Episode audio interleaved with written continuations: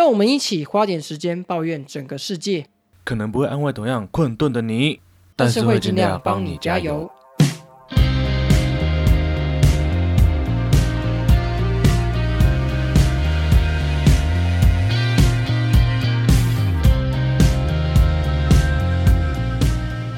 大家好，我是志春样。大家好，我是花莲王。我是老哥，今天的时间呢是二零二三年一月十三号晚上的十点。哎，今天的节目其实是一个国际连线呐、哇，岳阳的这个访问啊，为什么呢？因为我们今天的节目特别邀请到我们大学的好室友老哥来到我们的现场莅临啊。因为花莲王我现在在马来西亚爽啊。这次的地陪呢，就是我们的老哥，哇，他的安排真的是让我玩的非常的充实，也吃非常多。我觉得我回去应该会胖三公斤以上。绝对是把他当那个阿嬷在养的。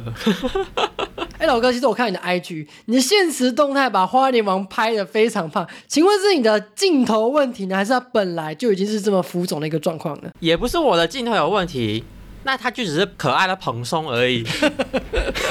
他要臀围一百公分。高山小啊，但我现在真的是变得很胖。哎，我看你去国外啊，你整个人多了一圈呢，这一圈是怎么来的？这一圈就是吃大马这边的美食来的。哎、我每一餐吃的都是不同样的料理。我们等一下在好心情实验室也会稍微介绍几个我们觉得来到马来西亚必吃的美食。可是他来马来西亚之前本来就那么胖啊，冰冻三尺非一日之寒。好了，不要再呛我了。哎，不过花莲，我跟你讲，你等下讲大麻的时候啊，那个发音要准确，因为我刚刚听成你吃大麻的美食，我说啊，你是泰国吗？好像你在泰国。哎、你不要这样子，等下怕我回去被验尿怎么办？大不了就关几个小时。那我先问你，你知道我在马来西亚我都用什么付钱吗？电子支付，错，再猜再猜，干，我知道啦，不想讲那个人的名字，我不想讲，给我讲。讲，我不想讲马国币，烂死我已经要了。疯了，其实是马来西亚令吉啦，所以没有马国币这个东西就对了。我们不会叫这马国啦。好笑哦！也不会叫自己莱西币，听起来好难听哦，听起来好难听哦。我在羞辱马来西亚，哎，怎么办？你羞辱马来西亚，受害者会是我，你知道吗？好，那那继续，那就继续吧。好哦，哎，不过花莲王，你本周去马来西亚玩，我想你应该没有什么要抱怨的东西吧？我但还是有抱怨的东西啊，不过是在出去马来西亚之前，那就是我在出国之前，我的东西接二连三的坏掉。我想说，不可能出国也要除旧布新吧？那就在我出国前两天，我的荧幕突然就打不开了。我说奇怪，到底是怎么回事？怎么按都按不开。然后这时我想到，干，我的荧幕刚过保护期，不可能刚过保护期就坏掉了吧？结果还真的荧幕就坏掉了。我跟你讲，这都是厂商的阴谋。他就是要你保护期一过后，就再买一个新的。于是呢，我在出国前，我就再花了跟三年前一样的价格买了一个 Samsung 的荧幕，哇，那个升级感非常的强烈。哇，哎，我觉得你也是蛮阔气的，你知道，年终一拿到，先把这些东西再花一花。年终就是要拿来花的啊，不然要干嘛呢？哎，不过我跟你讲，我觉得这个霉运也传染给我，你知道什么吗？我前阵子买一个电工 UBS，但他前几天晚上那边给我哔哔叫，我去查是什么，哦，可能是电池需要换掉要毁损，他可能要去维修。我想说，操，我还买不到三个月，他就这样给我摆烂。不过现在我开是还有供电呐、不过我就是很怕说，哎，那哪一天在半夜的时候突然给我叫起来，我觉得很困扰，所以我现在只要离开电脑，我就把它关起来。然后再加上你知道我浴室的那个干燥机吗？我前阵子去报修嘛，因为我修两次修不好，我就把整个拆下来送回原厂。原厂说，哦，这个修一修要七千多，可是新的九千多，你要不要直接换新的？我就直接换新的。哎，干，我真的是连家里都要除旧布新，真的操你妈的！哎、你家到底是风水有什么问题呀、东西一直坏，之前要怎么滑鼠坏掉？你这个家不好，我五十收。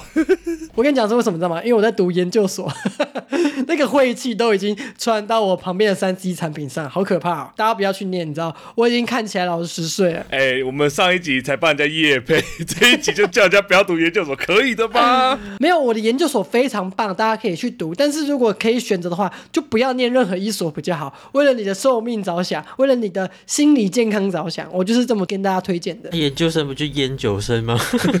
我是没有抽烟喝酒了，但是我觉得我的那个健康状况跟抽烟喝酒的人差不多。哎、不过我刚刚其实不止一幕坏掉，我连行李箱都在桃园机场的时候。啪！突然那个拉杆坏掉，我超崩溃。害我就是到这边的时候，我从吉隆坡机场到饭店，我就只能用扛了，有够重。顺便深蹲啊，也是不错。所以我在马来西亚这边，我就帮他们贡献了一些 GDP 啦。我在这边多买了一个行李箱回去。马来西亚的经济增长就靠我们，不要帮我加油啊！国家感谢你。好了，那我抱怨的差不多。那请问你本周有什么抱怨的吃春样？本周呢，我要抱怨一个很衰的一个状况，就是我昨天下班的时候，因为我昨天呢，我工作出也差不多了，我就开开心心想说，哎、我最近要回去过年嘛，然后因为我回去之后老是睡不好，所以我就会去诊所拿个安眠药这样子。结果我在一停车的时候呢，我就想说，哎、因为我戴蓝牙耳机嘛，我就把安全帽拿下来。就你知道蓝牙耳机啊，如果你戴全罩式安全帽的话，它容易就是你在脱帽，它就会落入 地上，就大珠小珠落玉盘嘛。没有这样滚滚滚滚滚，然后我又没有注意到我停车的地方刚好有水沟盖那个孔盖的地方，那咻咻咻的蹦进去了。我想说啊，真巧，我就认真看一下。我靠！他是真的掉到臭水沟里面，而且那个水沟有够臭的。我就在那个路边崩溃两分钟，鬼吼鬼叫，然后还发现都，还拍影片，然后想说，干不行，我一定要把它捡起来，因为这样换要三四千块，你知道吗？我又不想换最新的 AirPod，所以你知道，我就脑力激荡，我这个鬼脑袋，我就跑去旁边的莱尔富买了一个口香糖，清健口香糖，然后再买一个比较细长的那种雨伞。你知道买这两个东西要干嘛吗？因为我前阵子呢就有看过有人用口香糖加那种长长的东西去把它粘起来，我就觉得它粘性应该是有可靠的，所以我就在路边那样嚼了大概两三分钟的口香糖，我还嚼两片，然后就把它弄得湿湿黏黏之后，把它放在那个雨伞的伞尖，然后这样慢慢慢慢把它插进去，而且插进去的过程之中，那雨伞后面比较粗嘛，所以就卡在那个水沟的孔盖上面，我还用力去拉，然后才把它拉上来。拉上的那一刻，我就整个欢呼，因为我想说，看我真的是太聪明了，我根本生活智慧王。结果我一欢呼的时候，旁边就有一个阿姨推着一个伯伯，然后一个叔叔非常近的看着我说：“啊，你鞋冲他小。” 你活该呀、我就说啊啊没有啦，我耳机掉下去啦。他就跟我说啊你是很笨呢，那个水沟盖就可以拿起来呀，怎么做那么笨蛋的事？或者是你可以找警察，警察在旁边呢。我想说，我才不要为了一个耳机做这么丢脸的事情。而那个水沟盖我已经测试过，它是完全锁死的。只能说台中市政府在某一些地方，它的执行效率还是很高的。虽然说我很不乐见这种状况啦，可恶的卢妈妈。好舒服。有人就爱骑车戴耳机呀、对啊这样下去不就刚好吗？耳机就骑机车的时候就不要戴啊。那、为什么骑机车要戴耳机？那很危险呢。危险归危险啊，但是我已经有一点音乐成瘾症了，我一定要听一些什么，不然骑车真的很无聊。台中的警察正在路上准备要逮捕你。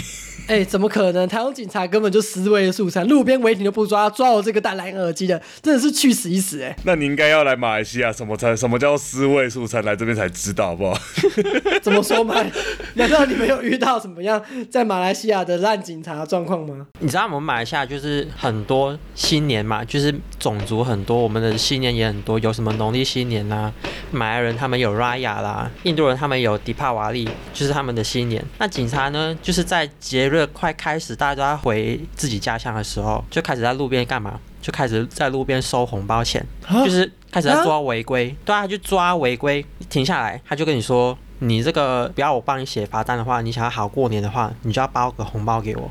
啊，所以在收贿的意思。这是公开收贿哎、那我老哥哦啊，你如果你们就是被开的这个单会怎么样吗？还是你们有时候就宁愿给他红包比较好？有时候就宁愿给他红包，就便宜形式啊，就是你不用特别去还那个，因为以前那个我们是说那个罚单，我们叫三万，你要还的时候就要特别跑去一些什么公部门之类的单位把它还掉。哦，像台湾的监理站对，就很麻烦。大家就想说啊，就便宜形式，就是付比那个罚单还要少的钱 给警察。可能那个罚单大概，比方说台币一千块好了，他给你收一个五百块，你就觉得啊，那便宜形式那就给他好了，就省去那个跑去单位缴费啊之类的，大家就好过年。哇，那这样国家会讨厌这些警察哎、那些税收全部都跑到这些警察口袋里面哎、哦，对啊，所以现在那个反贪污的法律就变得比较严谨一点，然后大家还可以去检举警察，然后罚单现在也变得比较方便去缴，就可以线上电子支付。好啦，这些贪腐的行为好像也是促进国家进步的一个动力哈。虽然说这样实际听起来真是蛮让我惊讶，因为毕竟在台湾生活那么久，如果有警察敢做这件事，绝对会被上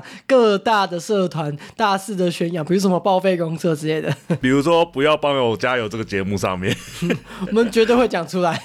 死警察，台湾警察很可怜呢，坐在路边休息都要被检举。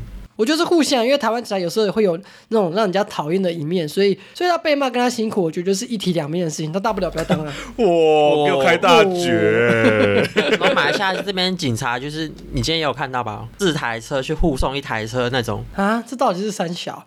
那马来西亚当警察是一件很难的事吗？因为这边警察好像只能呃，我们说土族，所谓的土族就是所谓的马来人去哦，当，原住民吗？就对了。也不是原住民，就是是马来人这个。种族就对对了。马来人这个种族，然后我们华人好像也可以申请去当警察，但是好像比较困难一些。这个我就不太晓得，反正我们这边警察就很少会见到，呃，华人啊或是印度人跑去当警察这样。哦，抓到马来人种族歧视。这边本来就蛮多，就是马来人有种族意识，你知道吗？嗯哼嗯哼，其实我也不晓得为什么他们会定这样的这样的一个规定就对这样的一个这样的规定。OK OK，哇，这听起来就是我们老哥的抱怨呐、这应该也是算是家家有本难念的经吧？我要抱怨的事情还不是这个嘞，什么？等一下，应该不是跟我有关吧？对，没错，就是跟你有关。那怎么了？好，请说，我很想听。好，我要抱怨，你知道花莲王他很很长，就是东西放在包包里面，好了，可以不要讲，可以不用讲了。你知道东西放在包包里面，然后进站的时候，台湾捷运不是会给你一个蓝色的逼进去的一个代币之类的，哦，就说那个 B 卡的代币就对了。对，反正就是有一个代币要逼进去嘛。好，他逼进去之后，他出站的时候，他就开始在找，哎，我那代币嘞？然后那边找很久，然后我就在在在那个站外那边坐在那边等他，然后终于找到了，然后就出站。然后到下一次的时候，好买票要上我们这边的 KLIA Express，然后这次呢，它是一张类似发票的东西。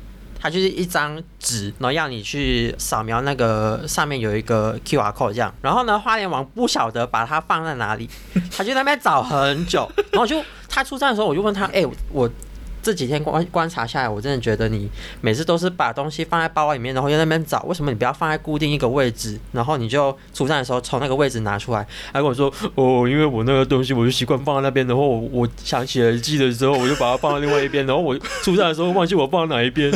不是这个，我有一个很好的解释，就是因为我那个包包很小，然后我东西如果放在一起的话，很容易，很容易，就是我拿 A 东西的时候，然后那个车票就会掉出来，掉到地上，我就不知道。于是呢，我就会把它放在另外一个口袋，但是呢，我就会记不住我把它放在那个口袋，我会去找原本跟钱包这些放在一起的地方，然后我就找很久找不到，可是我们进站到出站其实也才十分钟哎，我就是没有那个记忆啊。他讲的那个问题蛮严重的，就是因为我们那个车票刚刚讲算是有点那种热感纸，然后我们买的是来回票，所以总共要刷四次，然后我就找了四次。对，他就找了四次，然后我在站外就等了他四次，这样应该也算是一种坐以待毙吧？坐以待毙，好了，好笑。哎、不错吧？成语小老师哎、哇，希望我在离开马来西亚之前能改进这个坏习惯哦。我觉得改不了了啦，能改早就改了。花莲王到马来西亚还是花莲王是吧？对啊，确实，四年了，花莲王还是花莲王啊。花莲王还是一样烂。好了，那我们今天的抱怨也差不多这边了。那我们本周啊，你在马来西亚有没有一些特别的餐厅想要推荐给我们呢？也就是我们本周的好心情实验室国外版。我今天不是要介绍什么餐厅，但是我想介绍一些马来西亚这边几样，我觉得到这里一定要吃的美食这样子。那我今天就挑几个来介绍。好，那请问你第一个要介绍的马来西亚美食是什么东西呢？我今天第一个要介绍是应该是马来人他们的食物，叫沙爹。对，然后那个沙爹呢，它其实大部分是牛肉或是鸡肉做的，也有羊肉也有。羊肉，但是他们一定是没有猪肉啦，因为他们是回教徒，不吃猪。没有猪，有时候华人会把它做成猪，所以请问可以在马来人面前吃用猪做的沙爹吗？就不行啊，不尊重。然后反正那个沙爹呢，就是呃腌过的肉，他会拿去用炭火烤，再加上沙爹的那个酱。它沙爹的酱呢，应该是有一些像咖喱还是什么东姜黄的成分嘛，对不对？有姜黄，有咖喱，然后他们会放辣酱，然后会有花生，还有一些新香料，然后就把它煮成锅锅的酱。嗯，它就是有那个狗狗的酱，咖喱跟那个姜黄啊，其实有点香辣香辣的感觉，然后再配上那个花生，增加那个口感，我就超爱这个沙爹。而且它沙爹呢，因为它口味比较重一点，所以它就会附那个小黄瓜，你就一口沙爹，然后再一口那个小黄瓜，吃起来哇，超级搭配。而且我们这边很常用黄瓜作为搭配，因为吃起来就清爽，有水分。而且他们的黄瓜不像台湾都是切成一丝一丝一丝的，他们都是切成大块，所以就会吃起来很满足。好，那我接下来要介绍的是虾面。这个虾面呢，好像是槟城这边的食物嘛，对不对？。对，因为槟城其实是一个港口，呃，沿海地带啦，对对，就就沿海地带。然后这里呢，他们就有很多海产嘛，他们就会拿那个虾子。去熬成高汤，就会煮成算是他们这边当地华人的一种面食嘛，对不对？对虾面呢，我觉得最重要是那个汤头，对，汤头，它汤头会有满满的虾味，你会看到上面浮着一个很像油的东西，可是不可以把那个捞掉，那个才是精华。那个就是虾味的来源了。对，它就是材料不会很丰富，就是面，然后可能几个肉片，上面一定要撒那个油葱酥或蒜酥嘛，对不对？对，哦，那个油葱酥蒜酥，我觉得这也是马来西亚这边华人食物的一个精髓。对，我们这边很爱撒那个，你会有那个油葱酥跟蒜酥，它会帮你提味，而且还会增加一些口感，这样子。它那个虾面呢会有点微辣，但是我觉得你没有辣的话就不香，因为香辣香辣就是在一起的。对啊，而且它不辣，还会被我们这边马来西亚人投诉，他说嗯你这虾面怎么不辣？他们好像这边东西都是要有点辣的，不辣的话就会说，不辣就会被 complain。他们这边哦东西不辣不冰就会被 complain。对，再来，我想介绍的是他们这边的咖喱，也是马来人的食物嘛，对不对？算马来人还是印度人食物？它是算三大民族的食物。哦我们这边咖喱是三大民族的食物，每个种族都有自己的版本，嗯每个人煮出来的那个味道都不一样。但大部分都是红红的这种咖喱，对不对？对，有红红的，也有那种黄黄的。就是看那个好像姜黄的比例不同啊，对对？对对对对，然后我这次吃到的都比较是那种红红的版本，它里面会放马铃薯，然后可能会有鸡肉这样子，一定要吃那个马铃薯，因为它马铃薯都会最先下去炖，然后会炖很久很软烂，然后都有那个咖喱的味道入味这样子。入味，对。对，然后又不会像台湾就是那种荧光咖喱，都是姜黄的味道。而且因为我们的咖喱都会放椰浆，台湾的咖喱都不太会放椰浆，对，台湾的咖喱都不太会放椰浆，因为我发现就是台湾人都不太喜欢椰子的味道，椰奶啊、椰丝啊、椰糖好像都不太爱，所以一般的店家都不太会想要放那个椰浆。再就是因为放了椰浆之后，咖喱就没办法放那么久，那个椰浆很容易变质。嗯，再加上说台湾就是夏天嘛，咖喱很容易坏掉。对，会比较容易坏掉。但我觉得他们这边特特殊就是加那个椰浆之后，会有一种呃浓郁的奶香味，多一个层次的那个味道。而且他们咖喱会搭配的很多种主食，比如说椰浆饭，比如说他们有一个印度烤饼，他们叫罗蒂嘛，对不对？，对，罗蒂加奈，罗蒂加奈就是有有咖喱蘸酱的那个印度烤饼嘛。对对对对，一定要吃的就是这几个东西。但马来西亚还有很多很多美食，我今天因为时间关系就没有介绍很多。那之后呢，我也会持续的分享在我们 IG 的线动。如果大家喜欢的话，记得要关注我们的 IG 线动。以上这就是花莲王跟老哥的好心情实验室马来西亚版。哇，感觉花莲王在马来西亚这一段时间应该是过得很充实吧？后来那个体脂不知道高多少啊？因为马来西亚这边的东西蛮多有那种淀粉的，或者是一些炸的，因为他们对啊，我们这边就是淀粉天国啊。因为我们这边就是那个重口味也比较多。对，然后我们老哥呢，他其实是有在健身的。他说，因为我他破戒，他说他平常不太吃这些东西这么多的。，对，我来马来西亚这边，他要当地陪，还要牺牲很大哎、对，然后其实他有时候会请我吃东西，be 还要为了我，哇，那个体重没有办法控制，真的是不知道该怎么好好谢谢他。可是其实我们体重也不会上升太太多，你知道我们一天走多少步吗？两万，平一天一定会走两万步，那烧多少大卡？走路是最好的减脂运动，你知道吗？我刚才有说花莲王，你这样子把老哥的身体搞得不三不四，我想说你应该要为此负责吧？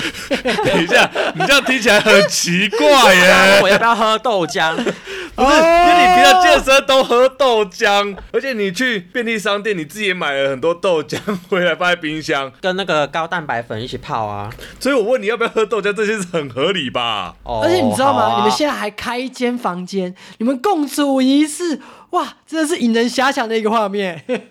没有，我哎、不是等一 gay。下，等一下，你们直男为什么会有这种遐想呢？请问吃春样？哎、请问花莲王，哎、我可没为什么会有这种遐想，我可没有。请问吃春样，你该不会是？我要通报木木女子啊！我才要通报 Suzuki 吧？你是不是把他当一个幌子、欸？其实你是一个深柜。对啊，你们、哦你是直男你不应该有这样的哦幻想。就像我们 gay，我们不会幻想男生跟女生怎样，对不对？你们有对所以是吃？春要，你小心了，哎吃春样。我这边呼吁木木女子回去要检查花莲王的屁股有没有比较松，有没没有一直放。水屁，有没有一直放水屁？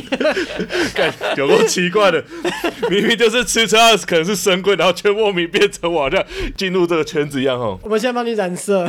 并没有。好，我们要进入本周的时事议题部分。好，那第一个呢，就是我们的奶头社会实验。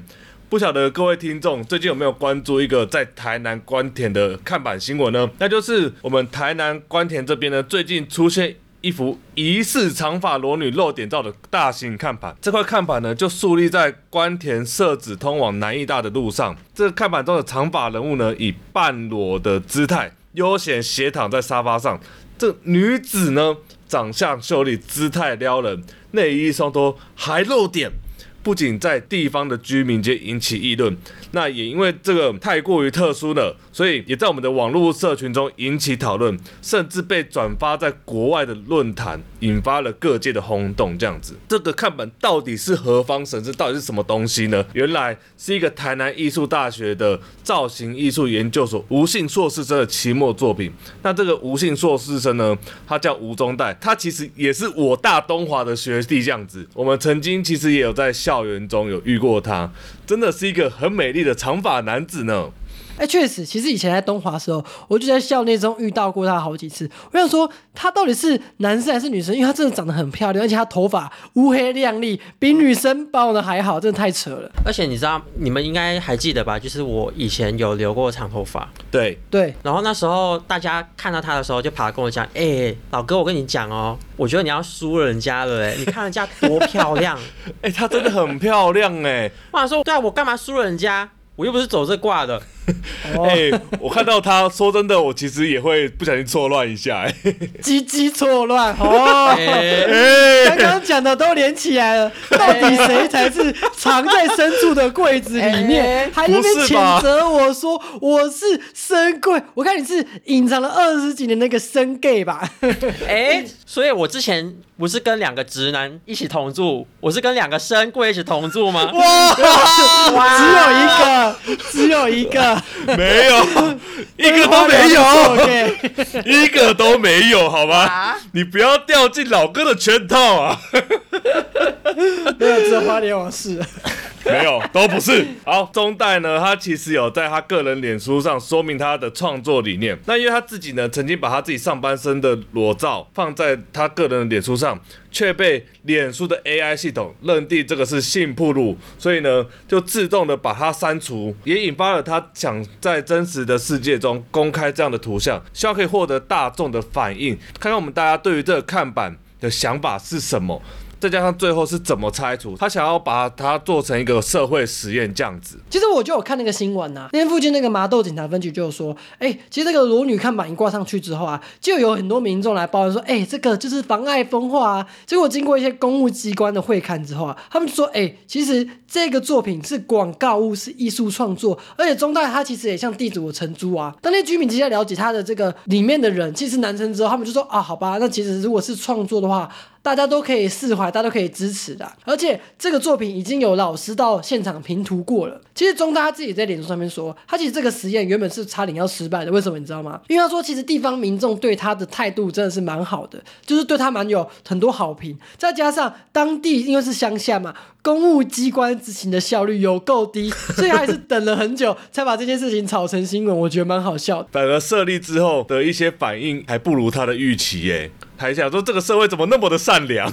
结果一拿到网络上，在 PTT、在 D 卡、在脸书，就一堆人开始抨击，反而是在场那些老人都其实抱持着蛮开放的视野去看待这件事情，我觉得蛮荒谬的一件事。哎、可是我觉得台湾对于多元性别的表现比较友善，这个风气也是近几年才开始。哎，我以前留长头发的时候，我在学校我是有在跑智商中心的，哎，因为那个留长头发的压力实在是太大了，走到哪别人就看你看到哪，你只要进男厕所，那男生就会困惑。其实我可以理解，就是男生会觉得，诶，怎么会有一个长头发然后长得比较清秀的人，就是在这个厕所里面，他会想说自己是是不是上错厕所什么之类的。我是可以理解，但那个压力其实真的不是一般人可以想象的。所以我其实也蛮佩服这个学弟，他就是蛮勇敢的，这样他是直接在男生宿舍里面可能住了四年吧。我是到第二年的时候，我就受不了，我自己搬到外面自己去住。嗯嗯嗯，到大概大三的时候，我终于把长发剪掉的时候，我才发现说，原来平凡是如此幸福，就是大家终于不会把眼光投射在我身上。我那一刻真的会觉得想要哭，这样。哎、其实你知道，你毕业之后这几年啊，台湾反而掀起一股长发的风潮，超多男生开始留，就包含我。所以其实现在的长发男子在路上真的是随处可见，应该不会就像以前那样子，对于你有那么大的压力的。如果你现在在留长发来台湾，应该就是大家也不会再看你什么，因为路上长发男比狗还多，尤其是那音乐季，全部都长头发的。长发当然就是是一种流行，但我那时候留长发，再加上说我的长相就是比较清秀，你知道吗？嗯这个学弟他的挑战其实是就是长相比较清秀，然后走比较清秀路线的长发男子。也是正常人。他们也是正常人，他们就是不应该就是受到就是社会的那么多困惑的眼光，但还好就是最近就是台湾就变得比较对这块就比较友善。我之前是走在路上，大家都会预设就是叫我哎、小姐，或是进到餐厅里面大家都叫我什么呃，不是都会叫帅哥美女吗？早餐店对对，我是直接被叫美女，我想说奇怪，然后学弟妹们直接叫我学姐。了解。所以这个刻板印象还是要稍微被扭转一下，这样子。哎、真的、其实我现在留长头发也是会被那种阿姨说，哎、那个美女小姐什么的。其实我也是觉得有点烦，但我好像想说算了，因为毕竟我自己的想法是啊，就是如果说呃他这样讲我的话，我就会用更低沉的声音说，呃，我不是小姐啊，他就会吓一跳。我就只是想弄人家而已，我的想法就比较戏谑一点。我觉得那个阿姨对你太好了，她应该叫你丑男。操！不过我其实觉得在这件议题上面啊，男生的乳头可以露，女生就不行。我觉得这个社会标准的双标真的是超级烂哎！你知道现在都二零二三了，在言论这么自由的时代，我们还会被这种过时的成就框架所约束。我现在宣布，不要帮我加油，从此以后成为乳头平权斗士，为了世上的男女老少漏奶权益奋斗者，大家赶快来捐献我们。我要上台道 了，Nipple 非常烈炮。对啊，而且你们知道吗？男生就是有在练胸肌的，真的可以把那个胸肌练得大的跟女生的奶一样大。哎、真的超可怕！我之前就有看到那个短影片，就有个男生健身超壮，他可以在他的上胸那边，然后放一块饮料在那边喝。我想说，看这个是怎么做到的？而且我自己有在健身，我心里是非常佩服，因为要人练成这样子，他一定要付出非常非常多的努力，然后吃非常非常的东西，不管是休息还是进食还是训练，他都要达到一个你知道常人难以企及的一个程度，才能做到这件事情。比起女生随便做个假体就可以这样子，我觉得男生真的还是比较厉害。把那个胸肌练得很大也会有困扰，就是有不少哦，就是国外的健身网红，他们就说他们只是裸着上半身，就是把那个胸肌拍得很漂亮，这样上传到 IG，然后 IG 就说这个不行上传，这个就是违反了他们的社群条规，这样才知道说哦，那个胸大到就是 AI 把它自动判断是女性的乳房。我要在此宣布，IG 主刻薄，你都是性别刻板印象。哎、其实社群平台的 AI 判定真的超级奇怪的，我们这些使用者也根本就没办法知道说这些大公司编账号的标准。像吴中在这个艺术创作者，他自己会被编真的不意外，而我自己就因为。讲过一些无伤大的言论，被限制账号两次，到现在还被限制，你知道吗？第一次是什么？第一次就是分享那个什么骑美女的女生跑山死掉，我就说这个女人太狠了，干被编三十天。然后第二次，我在那个馆长跟臭鱼子打拳的贴文底下说，哇。跟吸毒仔合作，叉叉打烂吸毒仔圈圈，又被编靠，这什么三什么？这到底什么标准啊？每次都被限制三十天，我真的很想知道脸书的 AI 判定跟惩处标准到底在冲三小哎、因为避免你要跑去跟人家上法院啊。因为他是在保护我，我有感受到他的温暖之处了。你有感受到主刻薄的温暖。但是我们接下来这个新闻呢、世界中的台湾女生可能会让你非常的心寒。没错，那就是我们的奇怪 A 流水席，哇！这根本就是创作文，你知道吗？我看了之后就觉得这真的超不合理耶！怎么会有人做出这么充满破绽的事情，还上网，然后变成大家疯传一件事？我觉得很荒谬。啊，我就要去饭店哎、奇怪哎、你们这些乡下人哎、人家是女生哎、笑死！我帮大家稍微讲一下这个故事的脉络。虽然说它听起来非常假，但是我觉得它还是有一些可取之处，因为毕竟在网络上也是造成轰动嘛。